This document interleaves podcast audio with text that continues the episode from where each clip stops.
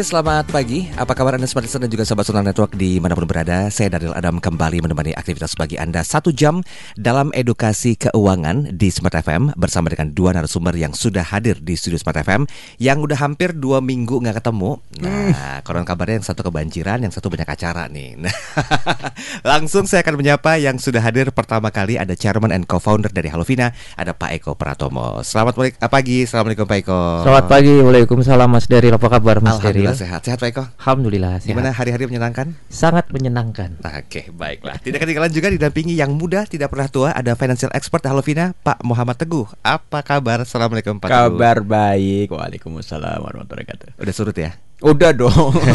Pernah ya banjir ya? Oh, enggak. Udah lupa tuh. Itu perlu asuransi tuh kayaknya tuh buat proteksi.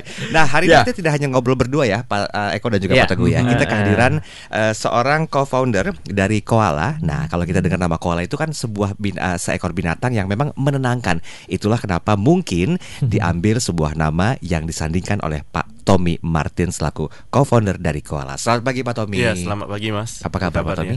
Kabar baik. Sehat ya. Terima kasih waktunya. Saya mau ke Pak Eko dulu, Pak Eko. Iya. Hari ini kita bahas masalah asuransi sebagai sebuah proteksi. Ternyata kalau kita Hmm. melihat kata asuransi itu mendefinisikan banyak hal ya. Betul. Apalagi kalau kita bicara masalah proteksi, melindungi. Hmm. Mungkin boleh nggak satu big why-nya hari ini? Kenapa kok kita penting membahas tema hari ini, Pak Eko? Ya, eh, kita hidup kayaknya banyak ketidakpastian ya, Hmm. Mas Daryl. Jadi setiap kehidupan itu kita keluar rumah aja, Hmm. itu kita sudah terpapar risiko itu. Ya, atau Ya, di rumah pun juga kita terpapar risiko Ya, gitu. ya. Jadi eh, saya rasa tidak ada kehidupan yang tanpa risiko. Betul. Nah, kalau kita bicara dalam konteks finansial itu kan eh, semua risiko itu hampir selalu ada implikasi finansialnya. Selain implikasi misalnya sakit gitu ya. Eh, sekarang lagi musim corona nih ya. Betul. Ya. Mhm. Nah, orang kan sakit itu sakit badannya ya. Mhm. atau misalnya ada musibah ya, mobilnya rusak Mhm. gitu. Tapi ujung-ujungnya biasanya selalu ada implikasi finansialnya. Mhm. Nah, dan dalam konteks finansial itu kita bicara manajemen risiko dalam hal pengelolaan keuangan Mhm. itu kita harus juga tahu kira-kira dampak-dampak dari risiko-risiko yang ada dalam kehidupan ini tuh apa saja Mhm. ya sehingga itu yang kita sebut proses mitigasi risiko. Jadi Mhm. nomor satu kita paham kehidupan ini banyak ketidakpastian, Mhm. Selalu ada risiko. Nah kemudian kita bisa mengidentifikasi kan kira-kira risikonya apa saja Mhm. dan yang lebih penting lagi dalam konteks finansial adalah dampak finansialnya seperti apa sehingga kita bisa bagaimana meminimalisir Mhm. risiko finansialnya. Oke. Bukan kita melindungi diri dari risikonya ya. Hmm, Risikonya agak Pasti ada, susah, ya, ya. pasti ada gitu Hmm. ya. Tapi ada hal yang kita bisa coba eh, minim- minimalisir risikonya terutama Hmm. dari sisi dampak finansialnya. Oke, gitu. kita mulai edukasi mendasarnya dulu. Saya mau ke Pak Teguh dulu, sebelum saya ke Pak Tommy. Eh, Pak Teguh, kalau bicara masalah asuransi dan juga resiko, ini kan Hmm. erat keterkaitannya ya. Betul. Banyak orang yang merasakan, aduh daripada saya mesti beresiko, saya mendingan ambil asuransi deh. Mhm. Eh, perspektifnya Pak Teguh tentang hal ini seperti apa? Jadi gini, eh, financial planning atau financial personal finance eh, ilmu per- ilmu personal finance itu mempelajari tentang memitigasi risiko Mhm. atau memanage risiko.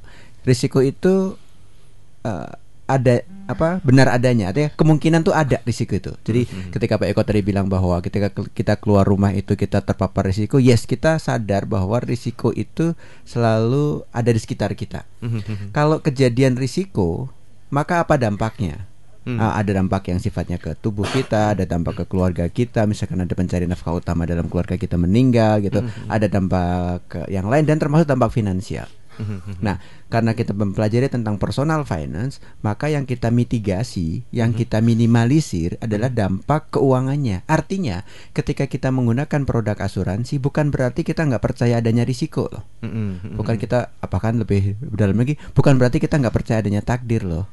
Tapi ini adalah memitigasi supaya apabila musibah itu terjadi, maka kita punya solusi supaya mi- musibah itu terjadi tidak terlalu mengganggu keuangan kita. Mhm. Mengganggu yes, Mhm. pasti, tapi tidak terlalu gitu. Mhm. Sebagaimana waktu itu kita kita pernah bahas di di di sini bahwa mitigasi risiko itu seperti kita membeli payung. Bukan berarti kita nggak percaya adanya hujan, justru kita percaya adanya hujan, Ya. maka kita membeli payung supaya kita nggak basah kuyup. Bahwa ketika hujan terjadi kemudian kita menggunakan payung masih basah nggak? Mungkin masih. Ya. Kecipratan sedikit-sedikit masih nggak kuyup ya. Tapi nggak kuyup. Demikian pula ketika kita memitigasi risiko dengan adanya asuransi, mungkin tetap ada dampak keuangannya tetap ada. Maka ketika di, di asuransi kece- kecelakaan apa ke kendaraan itu itu ada eh, risiko sendiri yang kita harus bayarkan ke bengkel misalkan gitu. Yang sisanya dibayarkan oleh perusahaan asuransi. Artinya apa? Dampak keuangan ke kitanya tetap ada, tapi Aha. tidak banyak gitu. Oke, berarti kalau analogi sedia payung sebelum hujan itu sama dengan ketika analogi eh, meminimalkan resiko dengan asuransi gitu ya? Iya. Oke, baiklah. Saya izin dulu mau ke Pak Tommy. Pak Tommy selaku co-founder dari Koala, eh, boleh kenalan dulu ya? Kira-kira Ya, sebelum nanti kita bahas lebih jauh tentang Koala itu seperti apa dan kontribusi yang terhadap asuransi proteksi seperti apa. Eh, s- cerita sedikit dong Pak Tommy tentang eh, Koala seperti Hmm. apa silakan. Eh, jadi Koala itu adalah perusahaan insurance teknologi ya. Eh, insurance teknologi. eh, jadi kenapa sih kita hadir di Indonesia hari ini? Karena kita melihat bahwa eh, edukasi dan adopsi asuransi kita masih cukup rendah ya di Indonesia ya. Dan terutama kalau em, asuransi itu sangat penting dalam kehidupan masyarakat di mana kalau ada sesuatu resiko finansial yang terjadi itu dampaknya bisa sangat luar biasa kan. Dan kalau kita lihat masyarakat Indonesia hari ini kita mayoritasnya menengah ke bawah. Jadi ap- apabila hal ini terjadi kemungkinan mereka untuk recover itu udah sangat rendah dibanding dengan yang menengah ke atas. Oke. Ah, jadi yang visinya kita itu adalah gimana sih kita bisa meningkatkan eh, adopsi asuransi ini, gimana kita bisa meningkatkan edukasi ini. Dan dari dari sisi koala kita melihat ada tiga masalah sih yang kita harus bantuin. Satu itu lebih jangkauan, jangkauan dari sisi perusahaan asuransi kepada masyarakat. Yang kedua itu dari sisi produk asuransinya sendiri. Kalau kalau kita memperkenalkan produk asuransi kepada masyarakat tapi harganya jutaan rupiah, mungkin masyarakat itu gak akan membeli. Soalnya harganya mahal, mereka kurang paham produk ini apa. Oke. Kan? Jadi salah satu hal yang kita harus lakukan itu adalah gimana sih kita bisa membuat produknya itu affordable dan juga sesuai dengan kebutuhannya kan. Jadi eh, sebagai contohnya kalau eh, eh, kita naik pesawat, masalah utama pasti keterlambatan. Ha, tapi keterlambatan hari ini produk asuransi itu biasanya ada karena alasan tertentu. Jadi harus ada, ada karena masalah operasional, masalah bandara dan sebagainya. Ha, di kasusnya kita, kita bekerja sama dengan perusahaan asuransi supaya keterlambatan penerbangannya itu untuk alasan apa pun kita akan memberikan kompensasi. Kan? Contohnya hotel. Hotel itu hari ini kan zaman di mana orang book hotel itu online, kan. Jadi melihat foto-foto hotelnya di eh, perusahaan online travel agent, habis itu membeli. Jadi itu masyarakat memiliki trust yang sangat besar terhadap foto-foto yang terdapat pada OTA tersebut. Begitu di book, udah sampai ke hotel, udah sampai ruangannya berbeda. Kan biasanya gambar kan di beautify ya. Ya, ya, Nah, ya. Jadi begitu sampai itu berbeda. Kita sama perusahaan asuransi juga membuat produk di mana kalau ruangannya tidak sesuai, Aha. kita kasih uangnya kembali. Oke, Nah, oke. Jadi produk-produk ini yang yang sebenarnya itu sangat sesuai dengan pain points-nya masyarakat, Aha. tapi harganya murah. Harganya itu cuma ribuan rupiah sampai puluhan ribu. Oh, oke. Kan? Sehingga eh, kalau saya beli tiket pesawat 500 ribu ditawarkan eh, 15 ribu mungkin saya akan membeli gitu. Mhm. Soalnya harganya murah. Kan? Nah, baru aspek terakhir itu klaim. Oke. Gimana sih kita bisa membuat klaim menjadi cepat kan? Soalnya klaim itu moment of truth. Betul. Yap. Uh, kalau produk asuransi itu virtual banget, jadi gak kelihatan sampai waktu pada saat klaim. Dan di klaimnya ini sih uh, kita juga membangun teknologi supaya klaimnya lebih cepat. Contohnya keterlambatan penerbangan biasanya itu 1-2 minggu. Di kasusnya Kuala itu prosesnya cuma 10 detik. Wow. Kan dari pengajuan sampai pembayaran. Nah, kenapa itu bisa terjadi? Karena kita membangun sistem yang terintegrasi dengan uh, status penerbangan. Jadi Ah. begitu pesawat masyarakat masyarakatnya terlambat, kita udah tahu, kita kirim notifikasi WhatsApp, Mm-mm. kita bilang pesawat kamu udah terlambat, Mhm. Klaimnya mau dibayarkan ke mana? Mau dibayar ke OVO, GoPay atau rekening bank? Ha. Jadi k- konsumennya pilih, oh saya mau pilih di OVO aja, suka pakai OVO, Oke. Nah, itu uangnya langsung masuk. Oke, baik. Tahan sebentar ya. Yang menarik adalah jangkauan produk dan juga klaim. Ya. Ini menarik nih kalau kita bicara masalah asuransi sebagai proteksi. Oh ya, kita juga ajak Anda seperti nanti kita eh, lanjut di sesi kedua pembahasan tentang asuransi sebagai proteksi. Jangan lupa kami punya satu kuis buat Anda. Ada dua buku Financial Wisdom karya dari Pak Eko yang akan diberikan sebagai hadiah kepada Anda Smart Listeners dan juga sahabat Sahabat Sonora. Bersiap menjawab pertanyaan kami. Ini sebetulnya sharing saja sih. Eh, anda cukup jawab ya atau tidak. Ya, sekali lagi jawabannya cukup ya atau tidak. Apakah Anda mengenal produk asuransi murni? Jadi ini per definisi hanya untuk manfaat proteksi aja tanpa ada unsur investasi. Nah, Anda kenal nggak tuh produk asuransi murni? Ya atau tidak? Cantumkan nama Anda, kemudian juga lokasi Anda dan juga jawaban Anda ke 0812 11 12 959. Jangan lupa pemenangnya nanti kami pilihkan dan mendapatkan masing-masing satu buah, uh, satu buah buku untuk dua orang pemenang dalam perbincangan kali ini. Kami segera kembali.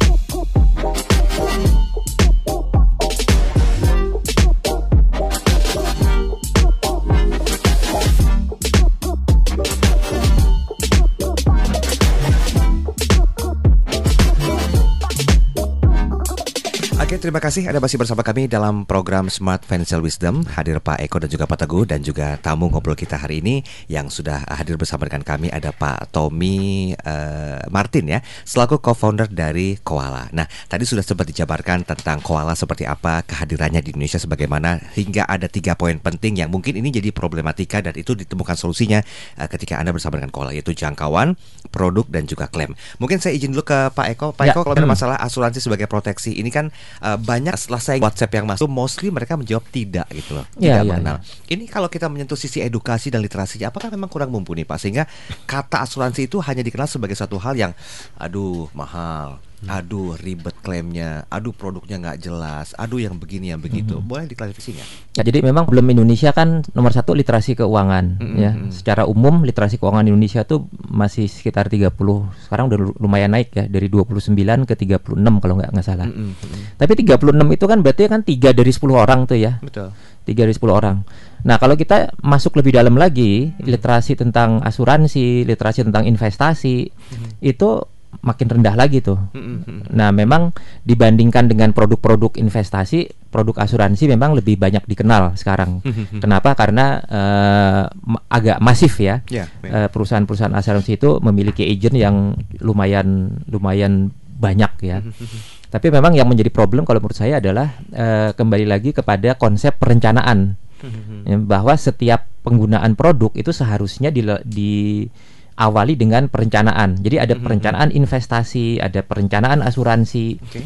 Nah, di pro uh, biasanya langsung into the product. Mm-hmm. Jadi mm-hmm. belum belum bicara tentang kebutuhannya, mm-hmm. tapi mereka langsung produknya. Mm-hmm. Nah, ini yang kalau menurut saya makanya tidak heran tadi ya uh, banyak uh, dari jawaban pertanyaan apakah Anda mengenal asuransi yang hanya uh, memberikan manfaat proteksinya saja ya mm-hmm. tidak investasinya ternyata mm-hmm. banyak yang bilang tidak, tidak ya, ya. Mm-hmm. nah ini kan sebetulnya uh, kembali lagi kepada tadi pemahaman tentang bagaimana mereka harusnya mengetahui dulu nih kebutuhannya mm-hmm. nah yang menarik sekarang tadi yang Pak uh, Tommy bilang kan kita bicara tentang masyarakat Indonesia yang uh, mayoritas adalah menengah ke bawah mm-hmm. dan ini menurut saya edukasi yang sangat menarik ketika kita bicara asuransi yang dijual saya rasa semua pure adalah proteksi ya, hmm. di mana yang manfaat dari risiko kemungkinan risiko yang terjadi itu yang diperkenalkan.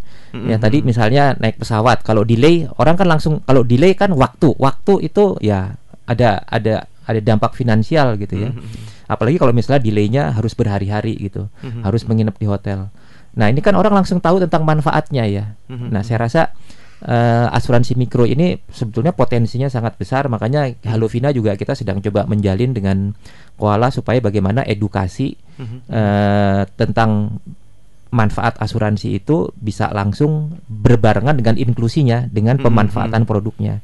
Dan asuransi ini juga menariknya kan sangat murah ya. Betul. sehingga orang juga terjangkau sehingga dia tahu oh ada asuransi ya. Oh ada asuransi yang nanti bahkan asuransi handphone yang harganya berapa? lima ribu dua ribu misalnya.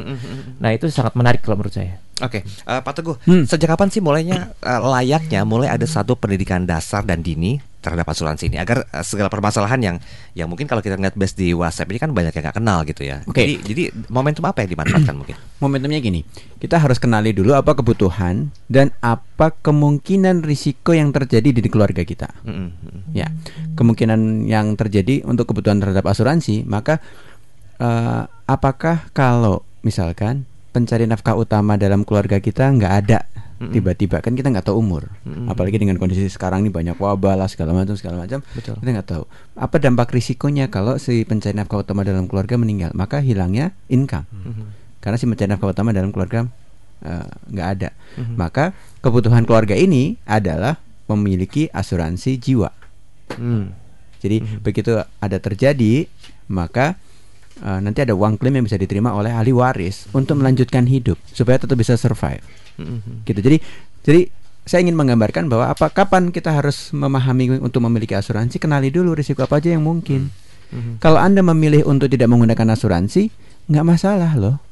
Tapi apa mitigasinya? Apakah Anda sudah punya aset liquid yang sedemikian banyak sehingga ketika ada apa-apa sama pencarian nafkah utama dalam keluarga nggak ada, keluarga tetap bisa survive karena punya aset liquid yang cukup banyak. Misalkan gitu ya. Apalagi risikonya risikonya sakit. Kalau sakit apa sih dampaknya secara keuangan? Adalah biaya perawatan yang mahal. Apa dampak yang paling besar? Mungkin rawat jalan nggak begitu besar dampaknya kepada keluarga kita, tetap kepada keuangan keluarga kita. Tapi dampak yang besar adalah ketika kita sakit dan harus dirawat, bisa operasi, bisa segala macam. Nah mungkin itu kita perlu memiliki kebutuhan akan asuransi kesehatan.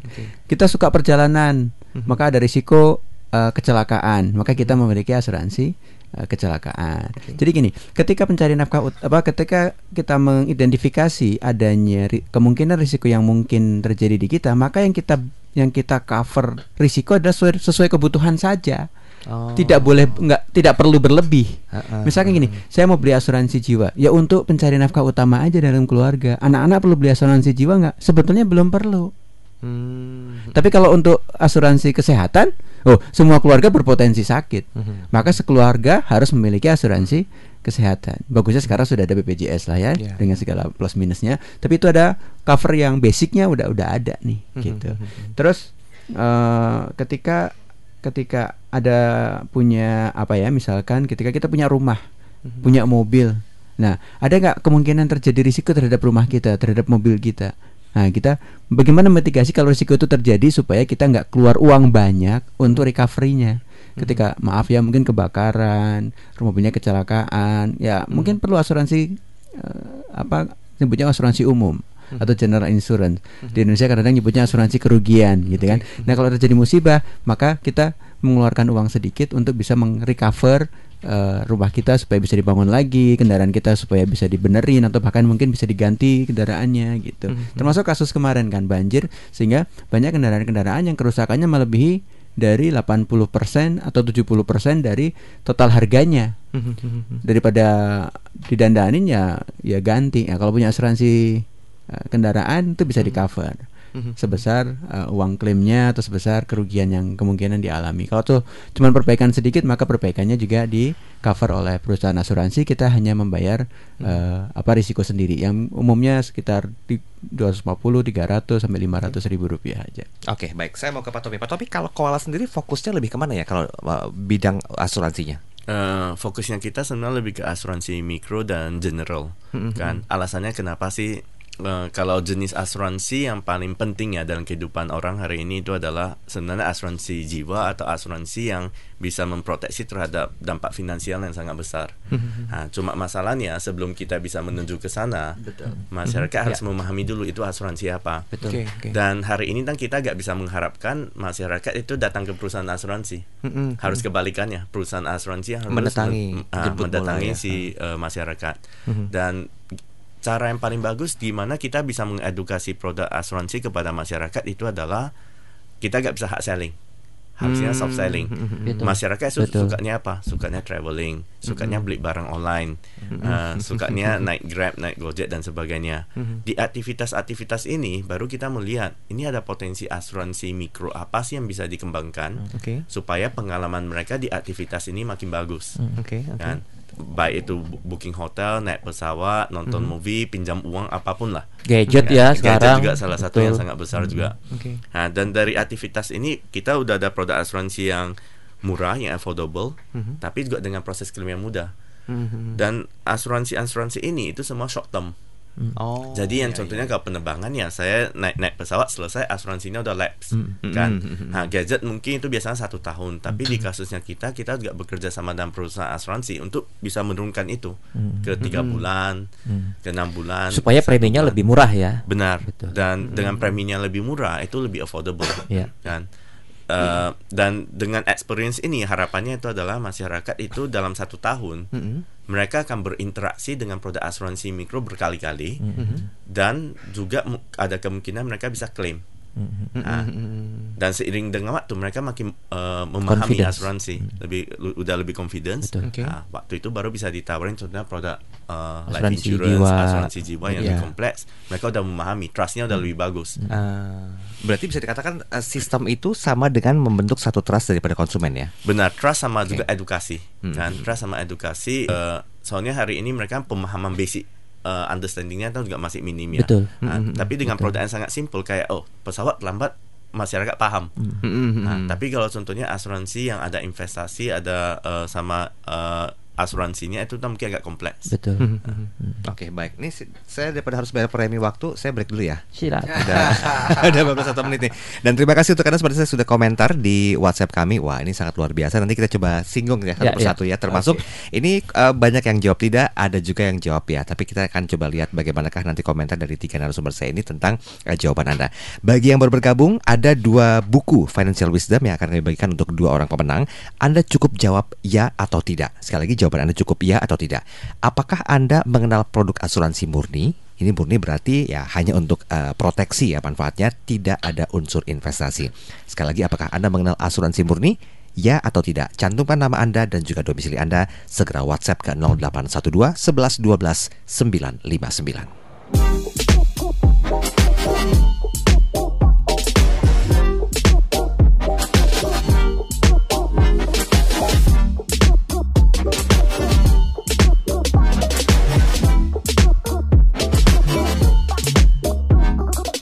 Terima kasih Anda masih bersama kami dalam program Smart Financial Wisdom bersama dengan Pak Eko, Pak Teguh dan juga Pak Topi. Hari ini yang jadi tamu ngobrol kita tentang asuransi ya. Eh, sudah banyak yang memberikan komentar. Terima kasih untuk Anda Smart Listener dan juga sahabat Sunan Network yang sudah bergabung. Walaupun ini paretonya sepertinya masih 50-50 ya. Ada yang paham, ada juga yang tidak. Nah, bagi Anda yang baru bergabung, boleh sharing bersama dengan kami. Pertanyaan kami simpel kok. Apakah Anda mengenal produk asuransi murni? Nah, a- a- apa asuransi murni ini berarti adalah ya hanya untuk manfaat proteksinya aja tanpa ada unsur investasi. Saya izin Pak Eko, Pak Teguh, Pak Tommy untuk Ya, baca. WhatsApp yang sudah masuk. Ini saya baca cepat saja. Diizinkan. Pak Oki di Bekasi jawabannya iya. Pak Anto di Cibubur jawabannya iya. Pak Pramudia di Malang jawabannya iya. Pak Jeffrey tidak. Kemudian Pak Tekun di Palembang tidak. Ini Nonem menjawab ya. Eh, Ibu Sari di Karawang tidak. Pak Rusdi di Medan menjawab ya. Pak Eko Mugarianto di Palangkaraya adalah tidak mengenal. Jawabannya ini di bot lagi, tebel banget. Kemudian ada Nonem menjawab tidak. Eh, Pak Wildan di Madiun menjawab tidak. Pak Dimas di Bekasi, ya saya kenal produk asuransi. Pak Muhammad Lubis eh, menjawab iya. Kemudian juga Ibu Yulvia di di di, di mana nih? Hmm, Medan Sumatera Utara menjawab iya. Kemudian Waalaikumsalam untuk eh, Al Hadian dari Palembang jawabannya tidak belum kenal katanya. Kemudian juga None menjawab ya. Kemudian dari eh, Roy Uh, oh ini menanyakan katanya. Eh, sebentar ya. Ibu Marianti di Tangerang menjawab tidak. Kemudian juga Ibu Ika di Bogor menjawab tidak. Ada Pak Hendra di Kosambi menjawab ya. Kemudian Pak John Hendrik di Pontianak menjawab ya. Kemudian juga ini ada pertanyaan juga. Uh, ini juga pertanyaan, kemudian Pak Siswanto di Surabaya ini menjawab ya, Pak Irwan di Jakarta Barat menjawab ya, dan udah saya tahan dulu sampai situ deh. Ya, Ini kebanyakan. boleh ada pertanyaan tadi kita coba ya bahas. kita coba intip dulu ya pertanyaan yang sudah masuk ya. Em, ini yang pertama dari dari dari dari siapa ini? Asuransi murni ya. Menurut saya contohnya BPJS Kesehatan maupun ketenagakerjaan, jasa harja, waktu perpanjangan STNK juga ada, waktu booking eh, booking tiket juga ada katanya untuk hilang bagasi dan juga delay. Lalu waktu beli barang online juga ada yang disuruh bayar asuransi kehilangan. Eh, mohon koreksinya katanya. Mau dikomentarin dulu? Ya, jadi betul Eh, yang disebutkan semua eh, memang lebih banyak berkaitan dengan dalam tanda kutip asuransi kerugian ya, Mhm. Dan atau asuransi murni. kesehatan. dan asuransi murni. asuransi murni yang memang kesehatan ya. Oke. Jadi eh, nanti kayaknya kita kalau pertanyaannya asuransi jiwa lebih menarik lagi nih ya. Betul. Minggu depan Eh, mau. Betul. eh, Nanti kita lihat. ya. nanti kita coba lihat. Oke. Jadi pada dasarnya memang eh, asuransi itu intinya adalah proteksi sebetulnya. Ya. Ya, jadi memang eh, ini gunanya kita melakukan edukasi untuk sebelum kita membeli produk asuransi, maka kita harus tahu dulu nih, ya eh, Mas Daril yang Iya. tadi Pak Teguh bilang, kita harus tahu kebutuhan tentang risiko apa yang memungkinkan terjadi dan bagaimana mitigasinya. Nah, memang eh, sekarang ini kita akan banyak sekali melakukan edukasi lebih banyak tadi dengan bermitra misalnya dengan Koala ini untuk melakukan edukasi tentang manfaat asuransi ya, yang memang seharusnya kita eh, setiap orang itu harus juga memiliki tergantung dari kebutuhan-kebutuhannya. Jadi jangan sampai juga over apa namanya overprotected istilahnya. Ya, jadi ada ada kasus di mana misalnya seseorang yang tidak memiliki tanggungan ya, Mhm. tapi dia punya asuransi jiwa. Buat siapa gitu ya. Jadi itu kembali lagi kepada edukasi tentang kebutuhan asuransi itu sendiri. Ya.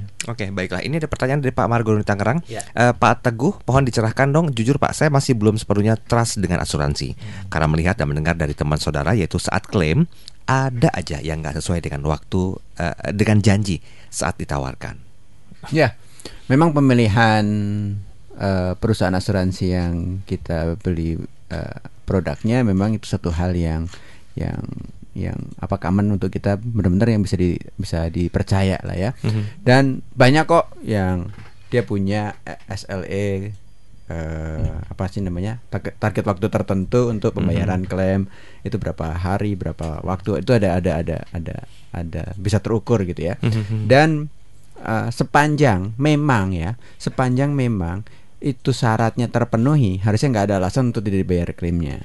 Tapi kalau memang ada syarat yang tidak dipenuhi misalkan gini kecelakaan ternyata dalam kecelakaan itu anda melanggar lalu lintas itu bisa nggak dibayar klaimnya gitu. Misalkan anda masuk ke jalur busway dan kemudian kecelakaan ya itu perusahaan asuransi bisa mengatakan anda melanggar. Bisa bisa gitu. Artinya atau ada hal-hal yang sifatnya eh kayak pernah kejadian gini. Orang punya asuransi kecelakaan. Any kind of kecelakaan dia bisa di cover ada orang jatuh meninggal. Gitu. Berarti kan kecelakaan nih. Kalau asuransi jiwa meninggal mau dengan cara apa pun maka di cover. Nah dia punya asuransi kecelakaan doang. Ini kejadian nih. Dia punya asuransi kecelakaan, jatuh meninggal. Itu ditelusurin loh, jatuh dulu baru meninggal atau meninggal dulu baru jatuh. Dan confirm ternyata meninggal dulu baru jatuh, maka nggak dibayar. Karena dia punya asuransi kecelakaan. Kalau dia jatuh dulu baru cari cari jatuh itu meninggal, maka itu ya dibayarkan. Jadi sepanjang term and conditionnya dipenuhin, harusnya nggak ada alasan untuk tidak tidak klaim. Dan ada ada apa ya?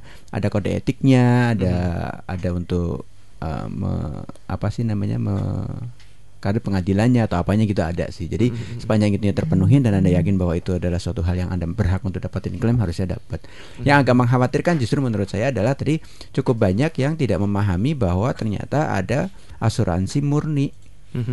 Masih banyak yang tahunya adalah asuransi itu di cover berserta dengan uh, instrumen investasi. Gitu. Artinya satu produk ada asuransinya ada proteksinya ada uh, investasinya nah ini yang ini yang, yang mengerikan. Karena apa? Kalau tadi yang disebutin siapa tadi ya? Bahwa semuanya adalah asuransi uh, umum atau general insurance itu ya memang asuransi umum itu rata-rata tidak ada gabungannya dengan investasi. Tapi kalau asuransi jiwa ini banyak sekali yang digabung dengan investasi. Nah, sebetulnya kebutuhannya apa? Ya kalau memang kebutuhannya dua-duanya sih nggak ada masalah. Kebutuhannya dua-duanya kalau asuransi belinya untuk proteksi belinya asuransi doang, sementara investasinya belinya reksadana atau belinya emas atau belinya saham langsung, itu tidak ada masalah. Itu kan beberapa pilihan produk. Yang penting apa? Yang penting kita tahu kebutuhan kita apa. Jangan sampai gini, saya kebutuhannya investasi, nggak perlu nggak perlu asuransi sebetulnya misalkan gitu kayak Oke. kayak misalkan saya belum perlu asuransi jiwa kok karena saya nggak membiayain orang lain kok hidup gaji saya untuk diri saya sendiri kok. Orang kayak gini kan sebenarnya nggak perlu asuransi jiwa. Eh, dia beli asuransi jiwa yang ada investasinya. Lo ngapain? Karena kan ada investasinya sama investasi. Nah kan jadi dia membeli produk yang ada fitur yang dia nggak perlukan kemudian dia bayar gitu kan. Nah ini yang menjadi tidak tidak sesuai dengan kebutuhan dia. Jadi perencanaan keuangan atau personal ilmu personal finance itu mematchingkan antara kebutuhan dengan apa yang kita beli.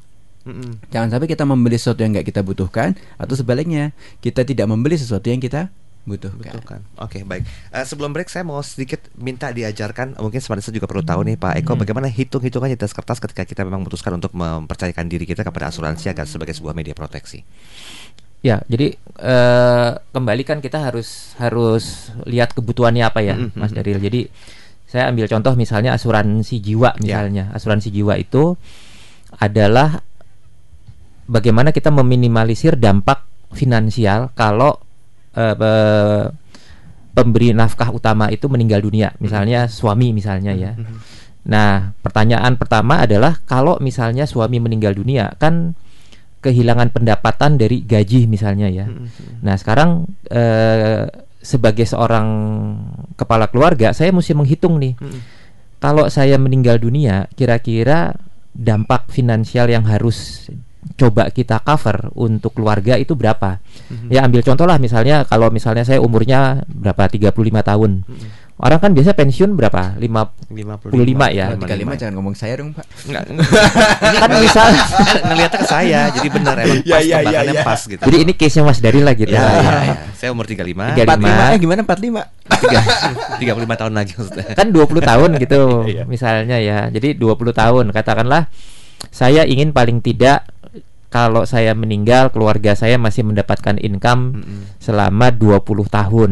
Kalau income saya 5 juta misalnya berarti kan 20 dikali 12 Mm-mm. berapa tuh? 240. 240 dikali 5 juta. Mm-mm. Berarti berapa? 120 juta ya? Bener nggak?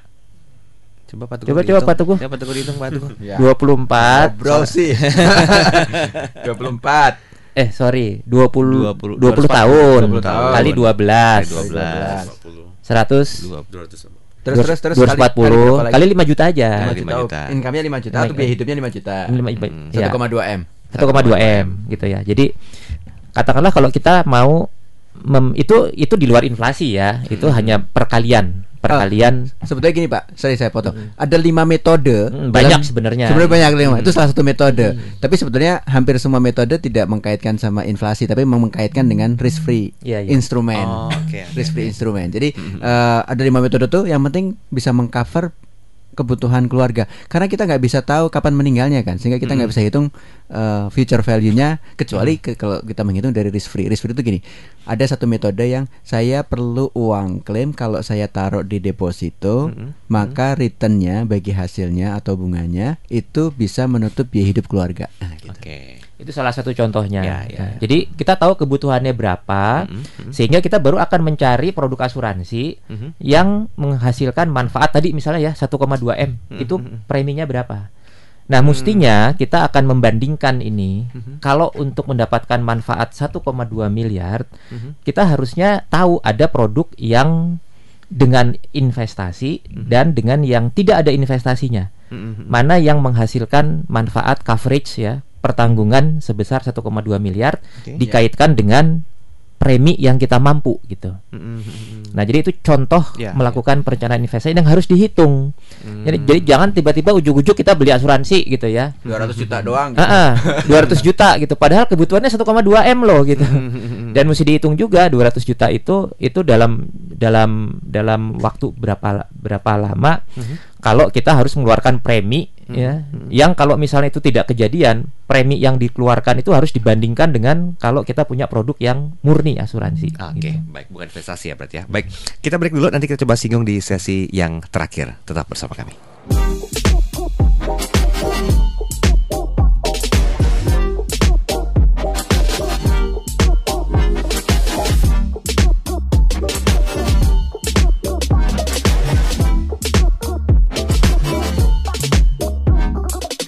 Oke, terima kasih Anda masih bersama kami dalam program Smart Financial Wisdom. Sudah sampai di sesi yang terakhir ya. Kalau kita bicara masalah asuransi ini, kita masih membahas tentang asuransi sebagai sebuah proteksi. Mungkin ada satu poin penting yang harus dipertegas lagi tentang eh, sisi trustnya dari banyak orang yang mungkin mempercayakan dananya untuk di- dimasukkan atau diinvestasikan di asuransi itu ternyata juga banyak hal-hal yang perlu dipertimbangkan. Mungkin saya minta pendapatnya Pak Tommy dulu. Pak Tommy, eh, dari apa yang dijabarkan sama Pak Eko dan juga Pak Teguh, saya yakin Pak Tommy punya point of view-nya apa yang mau disampaikan kalau kalau bicara masalah asuransi dan juga yang skupnya ke mikro seperti koala. Mhm.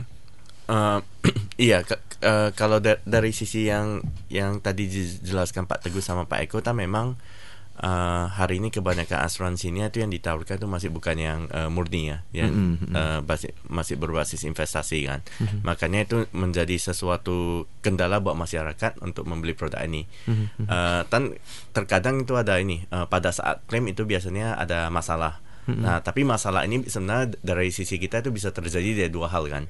Satu itu adalah pada saat komunikasi produk tersebut kepada konsumen, komunikasinya bentuknya kayak gimana sih. Jadi supaya bisa manage ekspektasi ini pelindungannya kayak gimana. Nah, yang kedua itu juga dari sisi klaimnya kan. Soalnya dari sisi klaimnya kadang-kadang perusahaan asuransi memang memerlukan waktu yang lebih untuk menginvestigasi hal-hal yang lebih uh, rumit ya. Nah, Oke. Pak Eko, saya ke WhatsApp dulu ya. Ah, mau nambahin? Ya silakan. Oh, Oke, ke WhatsApp dulu. Ini cukup banyak yang berkomentar pada kesempatan eh, pagi hari ini. Ini eh, ada yang menanyakan pagi Pak Teguh dan juga Pak Eko serta Pak Tommy. Untuk asuransi ada penurunan nilai investasi. Kita udah bayar 100 juta sekitar 10 eh, 10 bulan mungkin atau 10 dalam yang tertulisnya. Tahun. Eh, sekarang nilainya 60%. Saat dipresentasi sekitar 90 juta. Apakah kita perlu rubah jadi asuransi murni atau tetap unit link? Ini Pak si Pak Seger di BSD. Pak Segar, jadi gini Pak Segar, kondisi saat ini eh, kan market pasar modal memang lagi lagi terjun agak dalam gitu ya. Eh, meskipun tidak di sedalam 2008 gitu ya. Tapi memang lagi turun sehingga apa?